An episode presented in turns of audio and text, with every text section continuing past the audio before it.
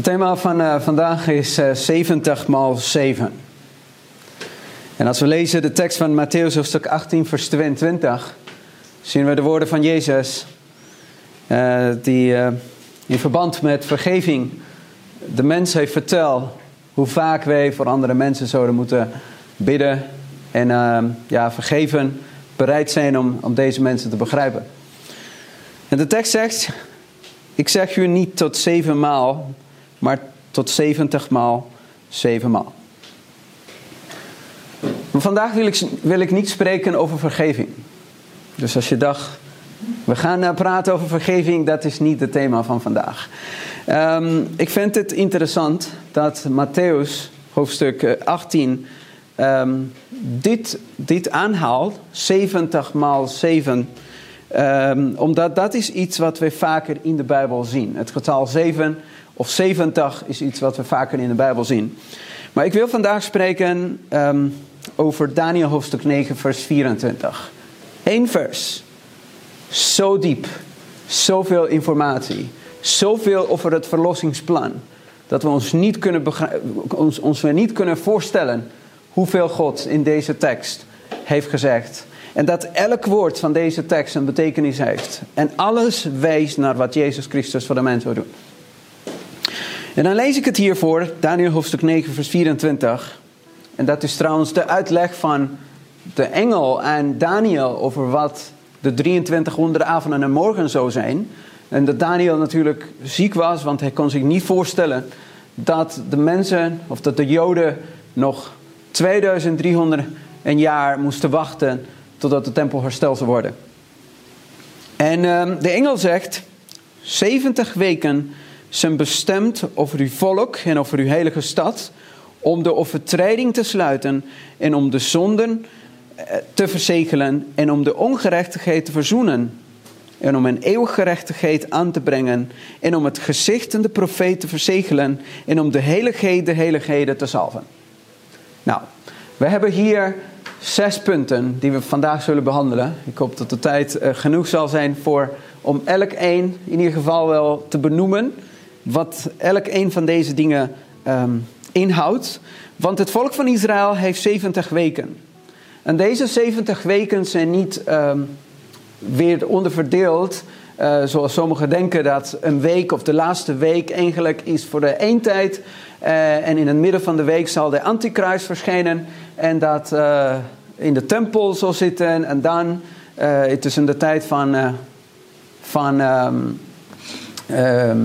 van, van beproeving, zoals sommigen denken. Nee, de 70 weken zijn compleet en die werden um, op elkaar, uh, of die werden, um, hoe noem die, die werden vervuld, zo precies zoals ze werden gegeven. Um, wat houdt dit alles in? Ik hoop dat uh, de moed hebben en de, de nou, uh, helemaal, helemaal staan voor, om te studeren. En we praten natuurlijk over de 70 weken die een deel is van de 2300 avonden en morgens. Dus het is net alsof we een pizza zouden hebben en dan heb je 70 weken en dan heb je 490 jaar bestemd voor het volk van Israël. En het heeft een doel. En zeven dingen, of sorry, zes dingen hebben we hier genoemd.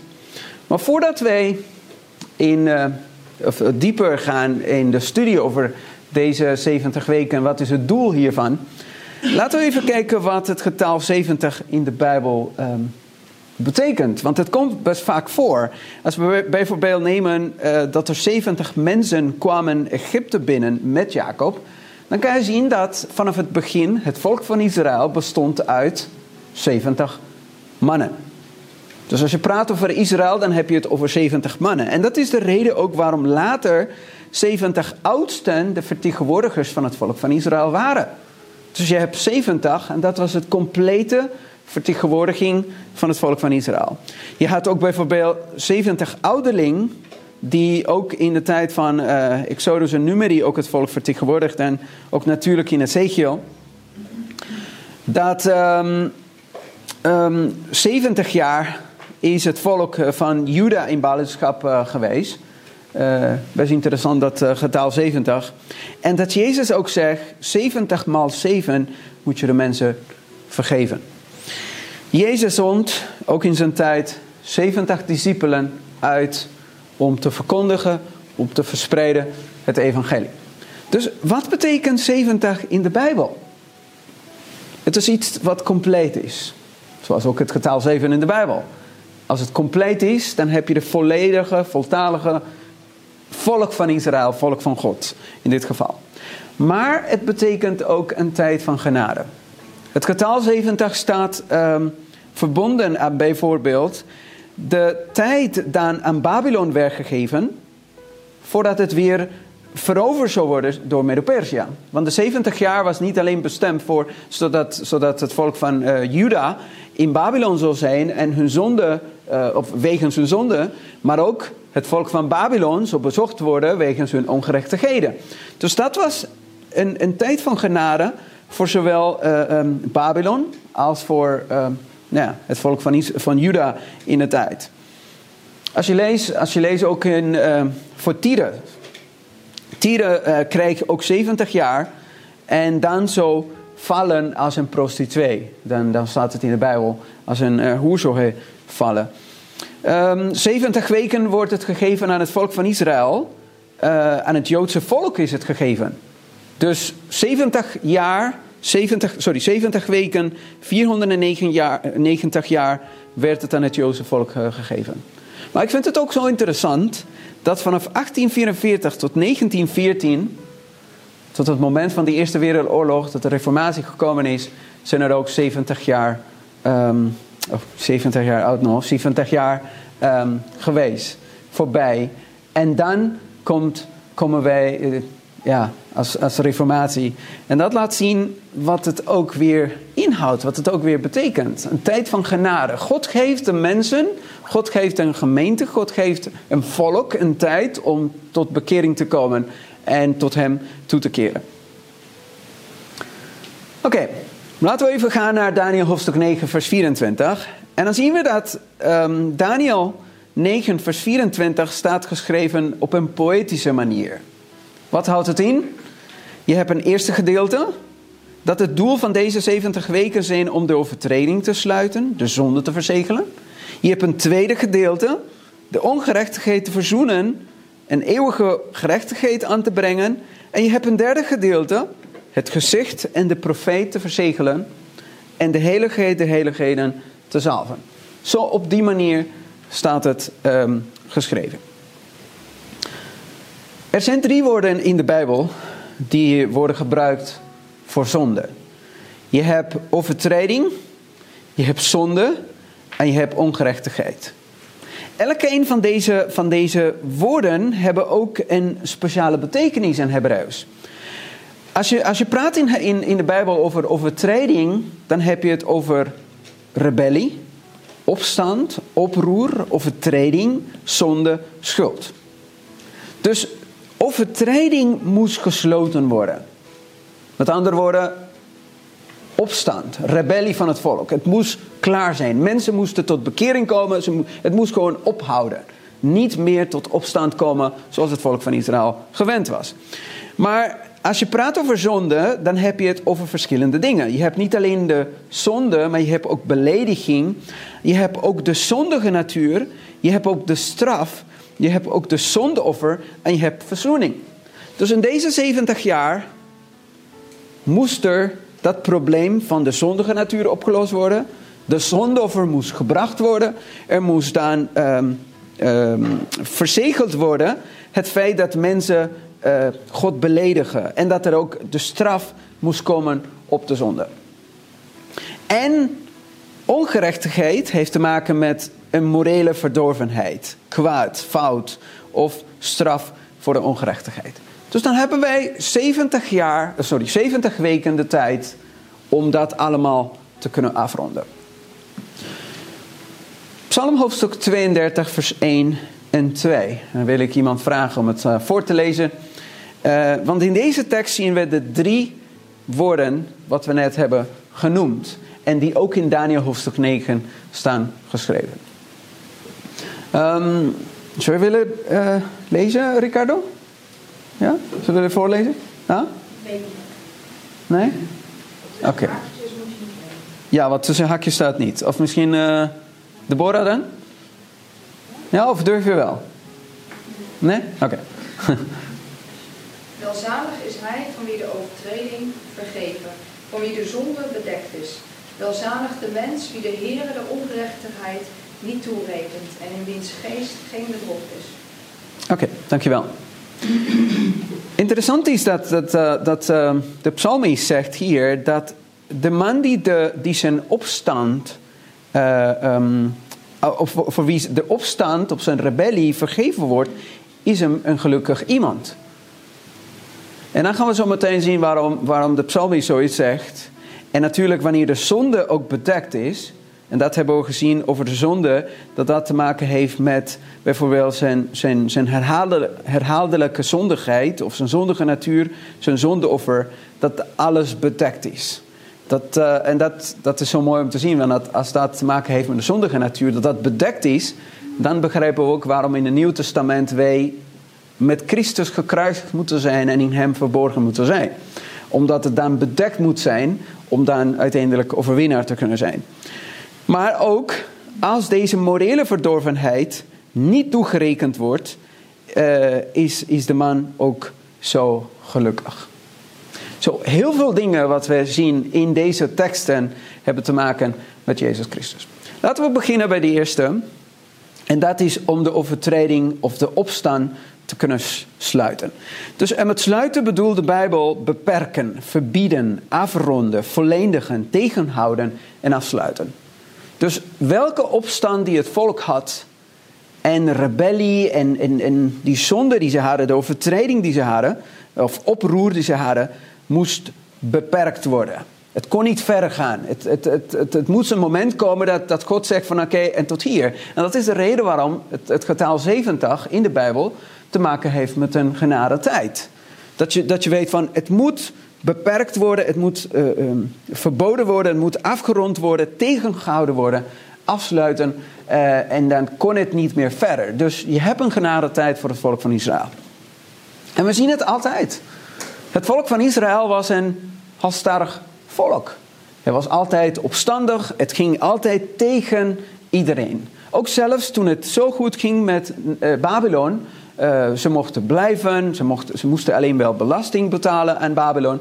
Maar op een gegeven moment zeiden ze: nee, dat willen, we, dat willen we niet meer doen. En toen kwam Nebuchadnezzar uiteindelijk als laatste, de laatste keer dat er komt, en de stad Jeruzalem vernietigt. Omdat ze ook weer in opstand kwamen tegen God, tegen Nebuchadnezzar, tegen uh, iedereen, tegen welke macht dan ook. En we zien het ook dat een van de dingen, wat ook in deze periode afgerond moest worden, was ook de opstand die ze hadden tegenover God.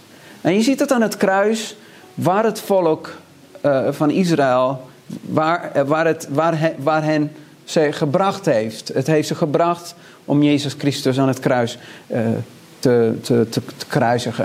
En dat vind ik zo mooi dat in de lijst we hebben gezien dat de persoon zelf, de zondaar, moest de, de, de, de stier, of dan moest die, die, die, het, het lam slachten. Dus dan zien we ook het volk van Israël, die slacht, het, die slacht Jezus zelf. Die kruisigt hem zelf. Sommige mensen vinden van, ja nee, dat waren niet de Joden, dat waren de Romeinen. Het maakt niet uit. De zondaar moest het slachten. Dus de vervulling was precies dezelfde. De Romeinen hebben het uitgevoerd, dus het was in de handen van de Romeinen. De Joden hebben het overgeleverd, dus het was in de handen van de, van de Joden. De heidenen hebben helemaal niks gedaan om, om het tegen te houden, dus het, het viel ook op hun. Dus iedereen had schuld hieraan voor uh, wat met Jezus Christus is gebeurd. En het is werkelijk aan het kruis dat dat afgerond is, dat dat tegengehouden werd, dat het afgesloten werd, deze opstand, omdat natuurlijk Jezus de oplossing was voor deze opstand. En Jezus vertelt het in een vorm van een gelijkenis. We kennen de gelijkenis van de slechte landbouwers hoe de verschillende dienaren kwamen. Maar wat deden de, land, de, de, landbouwers? Ze hebben ze allemaal gedood. Hebben ze, uh, um, hier zien we dat ze sloegen hem en stuurden hem weg met lege handen weg. Dus ze stuurden die mensen terug Ehm, en uiteindelijk kwam de zoon, de erfgenaam, aan de landbouwers die zeiden van oké, dit is onze kans. We gaan hem doden. En ze hebben hem gedood. En dan is, is het koninkrijk van God overgedragen naar een ander volk. Als je leest in de Bijbel, opstand, tenminste in alles wat, wat ik heb gezien, ik weet niet of er echt een uitzondering is, maar voor wat ik heb gezien, opstand heeft geen oplossing. Als iemand, als iemand in de zonde van rebellie uh, uh, gegaan is, als, de, als, als iemand dan opstandig is geworden en in rebellie gegaan is, er is geen oplossing, er is geen vergeving, er is ook geen bekering van. Men komt nooit terug van opstaan. Men komt nooit terug van rebellie eh, eh, tot God. Het is een, een, doodlopende uh, straat. Het is, het is naar de dood toe, keer op keer. Mensen die in opstand kwamen tegenover Mozes, tegenover Jezus, tegenover ehm, wie dan ook. In dit geval hebben we hier het, het voorbeeld van, van uh, Saul bijvoorbeeld, die, die in opstand komt tegenover God. Samuel zegt dat de zonde van opstaan is, staat gelijk als tovenarij. Weerspannigheid is zonde van toverij. Dus je bent zo ver gegaan dat je de zonde van de, tegen de Heilige Geest hebt, gedaan. Dus ik wenste dat voor niemand. Dat iemand dan opstandig wordt tegenover Gods gemeente, tegenover God, tegenover wat dan ook. Want dan weet je dat je, dat je gaat tot de dood toe. Er is, er is, er is, dat betekent dat de persoon zo ver gegaan is dat Gods geest in de hart van de mens niet meer kan spreken. Dat hij dan zo opstandig geworden is. En we zien het keer op keer in eh, verschillende gevallen, zoals bijvoorbeeld het geval van Satan in de hemel, zoals Korah, Datam en Abiram. En in de geschiedenis zien we het keer op keer dat dat gebeurt. Hm? Farao, inderdaad. Uh, maar er is geen oplossing hiervoor. Um, de tweede punt is om de zonde te kunnen verzegelen. Wat betekent verzegelen? Verzegelen betekent, afronden, bereiken, volbrengen, stoppen en beëindigen. En dan, het is interessant om te zien dat de zonde, er moest een, een oplossing komen voor de zonde. Er was een tijdelijke oplossing gekomen, dat waren het, het offeren van dieren. Maar uiteindelijk moet die zondoffer komen. Moet Jezus Christus komen en het sterven van de mens. Um, en wat ik hier um, uh, heb staan, is dat de straf moest worden opgedragen. Ja? Tot op dit moment was het symbolisch, werd het overgedragen uh, op, het, uh, op het kop van de, van de dieren. Maar het lam dat van de grondlegging van de wereld voor de mens als borg had gestaan, um, moest komen en met zijn eigen bloed dat uh, betalen en hij in de plaats van de mens zou sterven. Dus op die manier de zondoffer moest vervuld worden en er, kon, er zou een oplossing kunnen komen en gevonden kunnen worden voor onze zondige natuur. Dat is interessant, want kijk, dat iemand voor onze zonde sterft, is wel een hero, heroïsche daad. Het is, uh, wauw, dat iemand voor mijn zonde of in mijn plaats sterft, dat is best groot. En, en dat raakt ons. Dat, dat we kunnen zien dat Jezus neemt plaats in als mens, sterft voor mij, dat is geweldig. Maar dat er ook een oplossing wordt gevonden voor mijn zondige natuur, dat is bovennatuurlijk. Dat, dat kan alleen God doen. Want wie kan me verlossen van deze uh, uh, zondige natuur, van deze toestand waarin, waarin ik zit, zegt Paulus. Wie kan me verlossen? Want alles wat ik wil doen, dat doe ik niet. En alles wat ik niet wil doen, dat, dat, dat doe ik. Of ja, dan hoe heeft God dat bereikt? Hoe heeft God dat gedaan? Jezus Christus kwam als het lam van God, die de zonde van de wereld neemt. Hij was de vervulling. Hij was um, die kwam en die eenmaal geofferd werd om de zonde van velen weg te dragen. Zoals in Romeinen hoofdstuk 10 vers 4 staat. Jezus Christus kwam als mens en heeft voor de, voor de mens uh, gestorven. Maar Jezus heeft ook de straf op zich genomen. Want dat was een van de dingen wat we, wat we hier hebben gezien. Het was niet alleen de zonde te, te, te, ehm, af te ronden of te stoppen, maar je moet ook de straf betalen. En, of, um, even kijken. Nee, je moest uh, ja, de straf op zich nemen. En wat we hier zien in Jesaja hoofdstuk 23 is dat Jezus Christus heeft op zich de straf genomen. Niet alleen dat, maar hij heeft ook de gevolgen van de zonde tegengehouden. En hoe heeft hij de, de, de, de gevolgen van de zonde tegengehouden? Hij heeft het afgeremd. Hij liet het niet meer, niet vooruitgaan, niet, niet meer vermenigvuldigen. Hoe heeft hij dat gedaan? Door onze ziekten op zich te nemen. Dan, daar heb je de gevolgen van de zonde. Die, die draagt hij zelf. Hij is om onze overtredingen verwond. Door, onze, door zijn striemen is voor ons genezing gekomen. Dus dan wordt het gesproken over genezing. En wat lezen wij in bijvoorbeeld in Matthäus hoofdstuk 8, vers 8, 16 en 17? Dat elke keer toen Jezus de mensen genas, wat was het? Kan iemand het uh, voorlezen? Paulus weer uh, voorlezen? Ja. Toen het nu avond geworden was, brachten zich velen, door de uh, velen die door demonen bezeten waren. Bij hen en, die, en hij dreef de boze geesten uit met een enkel woord. Hij genas alle die er slechts aan toe waren, zodat vervuld werd wat gesproken was door de profeet Isaiah toen hij zei, hij heeft onze zwakheid op zich genomen en onze ziekte gedragen. Dankjewel. Dus de genezing van Jezus was een vervulling van wat wij in, wat wij in Jesaja hebben, hebben gezien. Dat hij, hij, draagt, hij draagt onze ziekte um, en dat hij, hij neemt ze aan het kruis. Dus vandaag de dag kunnen we bidden voor de zieke mensen en die kunnen genezen worden doordat Jezus Christus deze dingen op zich genomen heeft. Mensen kunnen bevrijd worden van boze geesten omdat Jezus Christus overwonnen heeft. En dat zijn verschillende aspecten van wat zonde is. Kijk, je, je kan wel hebben over, ja, zonde, ja, Jezus sterft voor mij in mijn plaats. Dat is één deel. Een andere deel is, hoe staat het met de gevolgen van de zonde die er nu zijn? Dat mensen bezeten zijn, dat mensen ziek zijn. Ja, dat kan ook opgelost worden dankzij Jezus Christus. Dus in die zin werd de zonde tegengehouden. En dan zien we ook de betekenis van dat woord eh, daar in de tekst. Hoe staat het met onze zondige natuur? 1 Petrus 2 vers 23 zegt... Hij heeft onze zonden in zijn lichaam gedragen. Wat anders zegt de Bijbel. Dat Jezus Christus is gelijk geworden aan zondige vlees. Het is niet dat het lijkt dat Jezus mens was, of dat het een andere natuur had. Nee, hij werd gelijk aan het zondige vlees. En hij heeft de zonde en de zonde veroordeeld in het vlees. De enige manier om het vlees, eh, sorry, om de zonde in zijn vlees te kunnen, te kunnen veroordelen, was als hij zelf onze zondige natuur op zich genomen had. Anders kon het niet. Hoe kan je anders, hoe kan, wie kan mij verlossen van deze zondige natuur?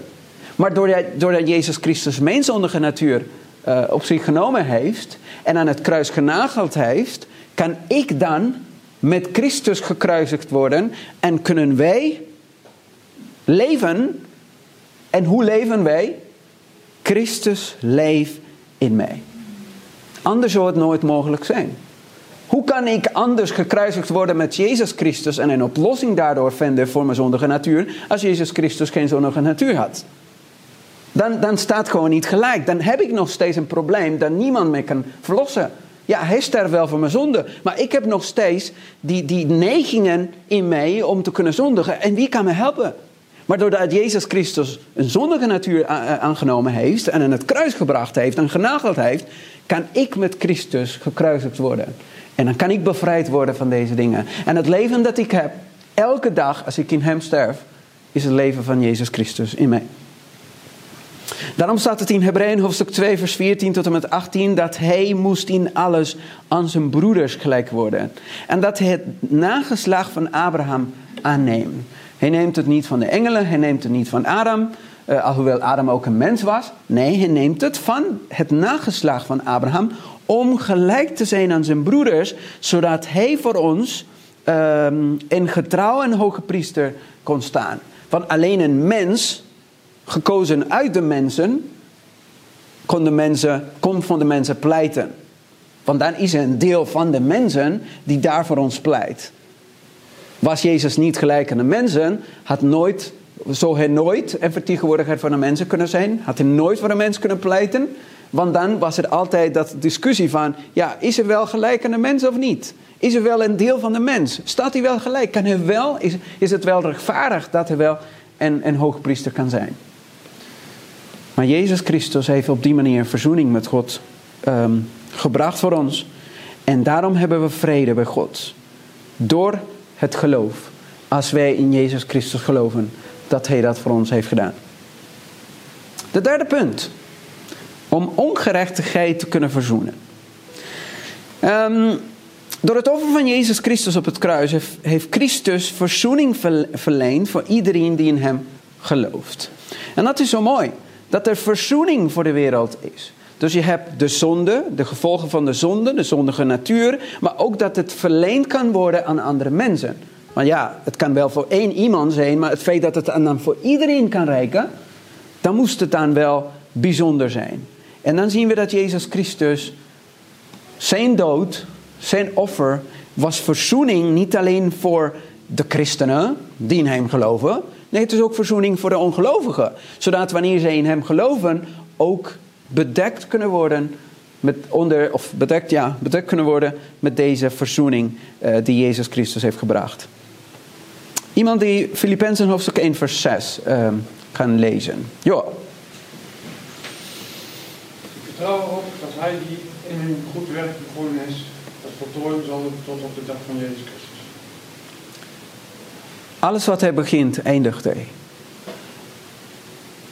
Het is niet alleen dat feit dat hij dat voor mij heeft gedaan aan het kruis, maar wat hij ook voor mij kan doen vandaag de dag. Dat er verzoening van de wereld kan komen. En dat er ook kracht kan zijn om te kunnen overwinnen. Want het is, het is best veel, wat, wat ik alles heb genoemd, wat Jezus Christus voor mij heeft gedaan. Maar dat dat ook zijn, zijn, zijn offer mij kracht kan geven om te kunnen overwinnen.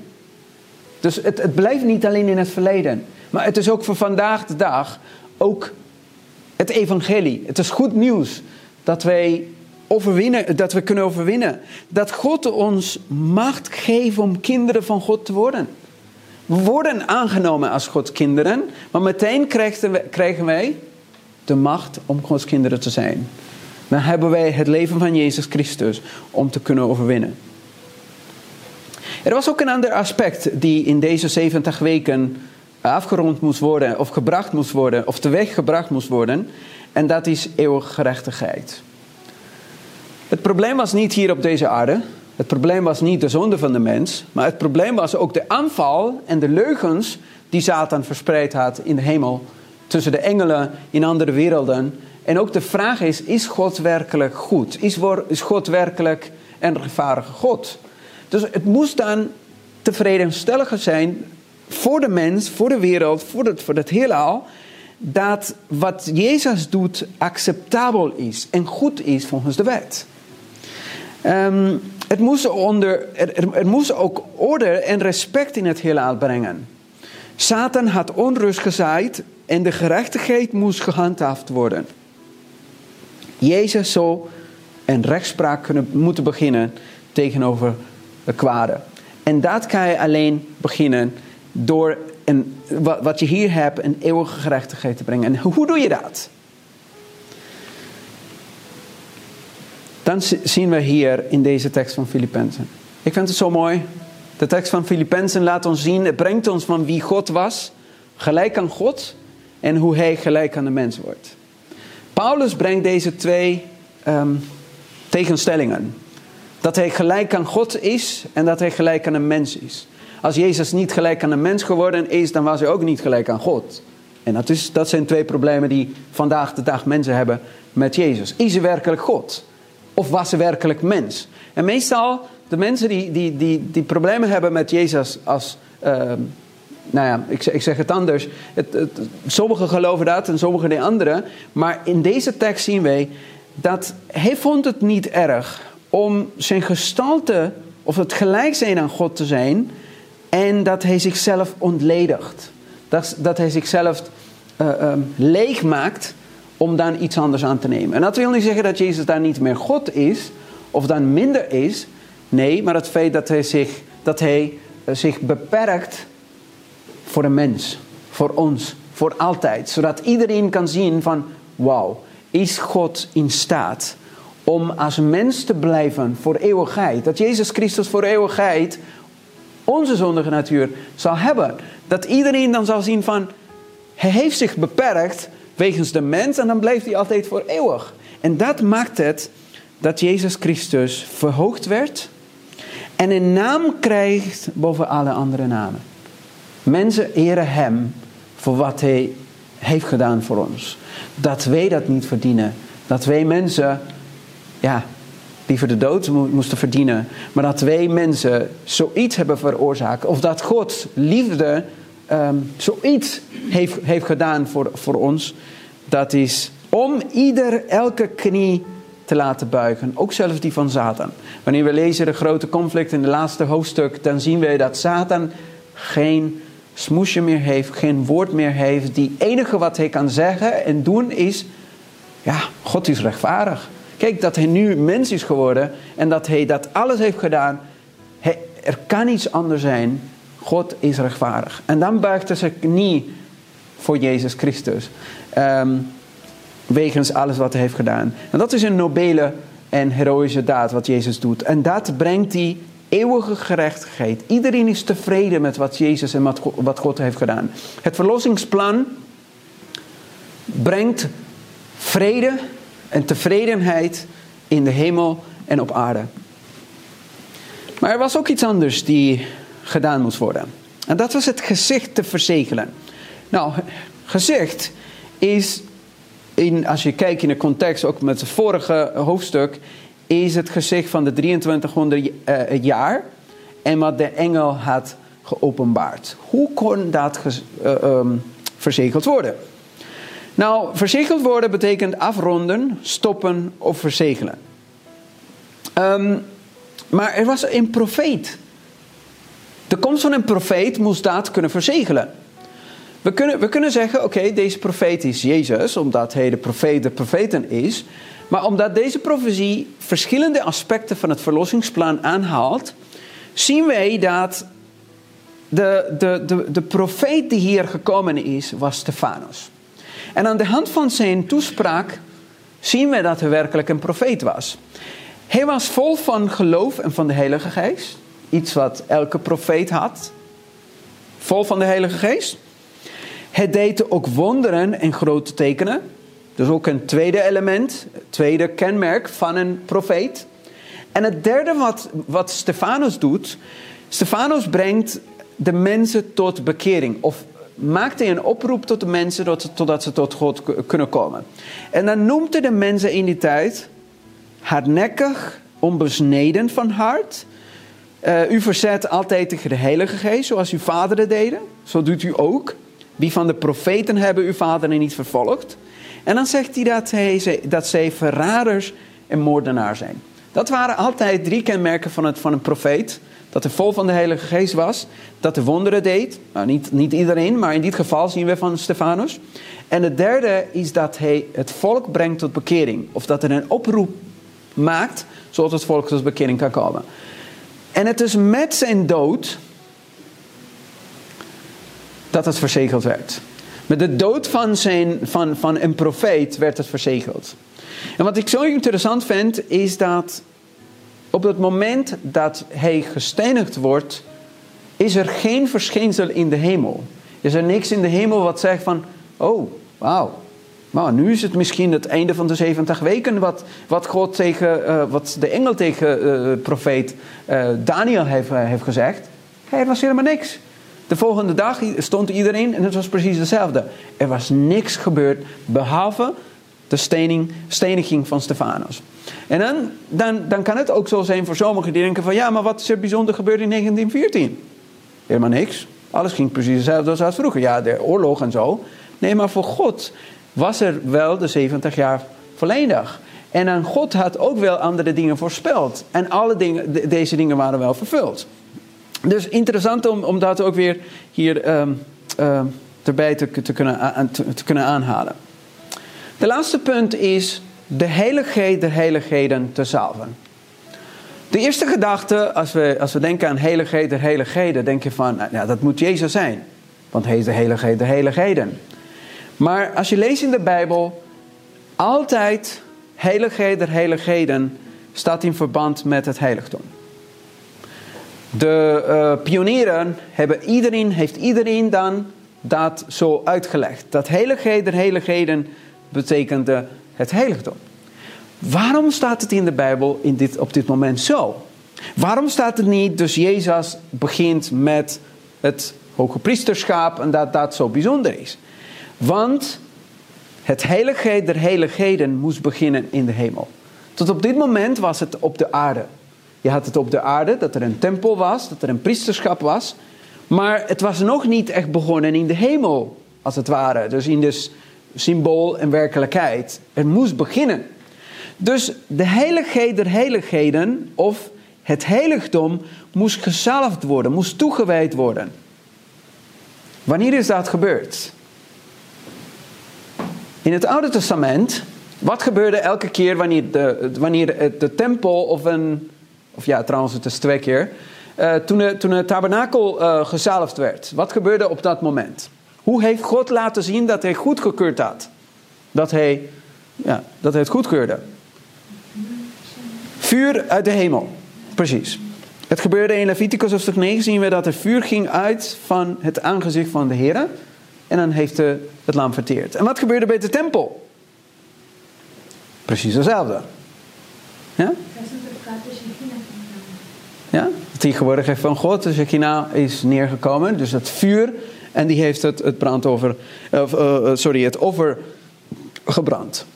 Kan het zo zijn dat op het moment dat Jezus Christus of dat de andere heiligdom in de hemel gezalfd wordt, dat er ook vuur moest komen vanuit de hemel? Precies. Wat gebeurde in Handelingen hoofdstuk 2? Wat zagen de mensen? Dat op dat moment vuur verscheen op de, op, op, op de hoofden van alle discipelen die aanwezig waren. Dus in Leviticus had je vuur uit de hemel in het moment van de salving, of nadat, nadat het heiligdom gezalfd was. Bij het moment van de toewijding of inwijding van de tempel was er ook vuur vanuit de hemel. En in het moment van de salving van de heiligheid der heiligheden heb je ook vuur uit de hemel. En dat was de Heilige Geest. En dan lezen wij in, uh, van Jeruzalem tot Rome dat zodra de plechtigheid van de. Uh, um, wat was het dan weer? Toen Jezus Christus, toen Christus de hemelse poorten binnenging, werd het te midden van hem aanbiddende engelen op de troon verheven. Zodra deze plechtigheid had plaatsgehaald, daalde de Heilige Geest in rijke stromen op de discipelen neer. Oké, dus dat klopt. De hoge priester moest ook gezalfd worden. Dus je had niet alleen het heiligdom dat gezalfd werd, maar tegelijkertijd was ook de hoge priester gezalfd. En dit is ook op dezelfde moment en op dezelfde manier ook gebeurd. Het, het heiligheid der heiligheden, of het hemelse heiligdom, wordt gezalfd. Jezus Christus wordt gezalfd als, als hoge priester. En dan wat komt het meteen? De Heilige Geest in rijke stromen. De Heilige Geest op zijn vol, volgelingen heeft het doen neerdalen. In het begin hebben we gezien dat er waren drie delen. Toch? Je had het eerste gedeelte, tweede gedeelte en derde gedeelte. Maar ik vind het zo mooi dat ook er is een relatie, er is ook een chiasma in deze vers. Je hebt een relatie tussen die eerste met de vierde, van de tweede met de vijfde en de derde met de zesde. Niet alleen heb, heb je een relatie tussen, tussen overtreding en zonde, omdat het het eerste gedeelte is. Maar nee, het feit dat deze ook met het vierde, tweede met vijfde en derde met zesde. En hoe staat het? Laten we even kijken. Het eerste gedeelte was de overtreding te sluiten. Ja, dat was opstaan zonde. Hoe kan je de overtreding sluiten? Door, punt 5, een eeuwige gerechtigheid aan te brengen. Toch? De enige manier om de overtreding te kunnen sluiten is om eeuwige gerechtigheid in de hemel en het heelal te kunnen brengen. Hoe kan je de zonde verzegelen?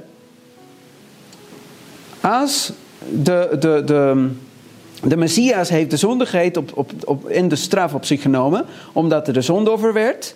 En als, als, als het uh, gezicht verzegeld wordt. De verzegeling van de profeet bracht de straf op het volk. Dus hoe, hoe wordt het verzegeld?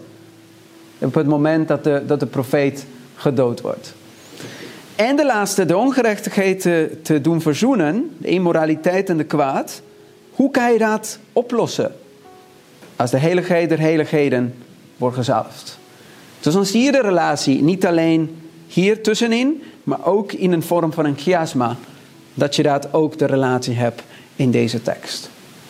Eén vers, zoveel informatie, zoveel liefde, de hele verlossingsplan in één vers. In een tijd van 70 weken, 490 jaar. Dat was de genadetijd voor het volk van Israël. Want dat moest afgerond worden, geëindigd worden. Het probleem van de zonde, voor de zondige natuur, voor de straf, voor uh, eeuwige, uh, nou ja, die, de vraag die mensen had. Alles werd binnen die periode uh, gedaan. 70 maal 7, als je het zo bekijkt ook, in de vorm van vergeving, is ook een genadetijd. Jezus zegt tot 70 maal 7. Dat is, je hebt ook op een gegeven moment voor God een moment dat God zegt, ik, ik vergeef niet meer. Ik vergeef wel 70 maal 7 in de zin van, het maakt niet uit hoe lang, maar er is wel een einde. Er komt wel een moment dat God zegt, en nu is het klaar. Hij vergeeft, maar er, het, het, het, houdt ook in dat de sluiting van de genadetijd binnenkomt, of uh, nadert. En we kunnen ons naderen tot de troon van genade. Maar we, moeten niet, we, we, kunnen niet koppig blijven. We kunnen niet veroorloven om te blijven zonder te denken van ja, we hebben een hoge priester in de hemel die voor ons pleit. Nee, we moeten naar hem toe komen, beseffen dat de genadetijd ook een einde heeft. En dat het ook binnenkort sluit. Dat mijn vraag voor ons allemaal, als we deze thema van 70 maal 7 hebben geanalyseerd, is: bereid u voor om uw God te ontmoeten. Want de genadetijd sluit. En we kunnen niet spelen met onze zaligheid. Want er is voldoende uh, um, kracht, er is voldoende oplossing voor elk een van de aspecten van de zonde. En er is geen excuus dat wij kunnen brengen met God om te zeggen: Ja, maar ik was ziek, ik, ik had een geestelijke aandoening, ik kon het niet echt goed begrijpen, of uh, het was veel te normaal in onze wereld. Want voor dit alles is er een oplossing. En God kan ons herstellen. En het werk dat Hij al begonnen is, kan Hij volledigen. Als we dat toelaten. Mogen de Heer met ons zijn en ons helpen. Dat dit een werkelijkheid in ons leven, in ons leven mag plaatsvinden. Is mijn wens en gebed. Amen. Amen.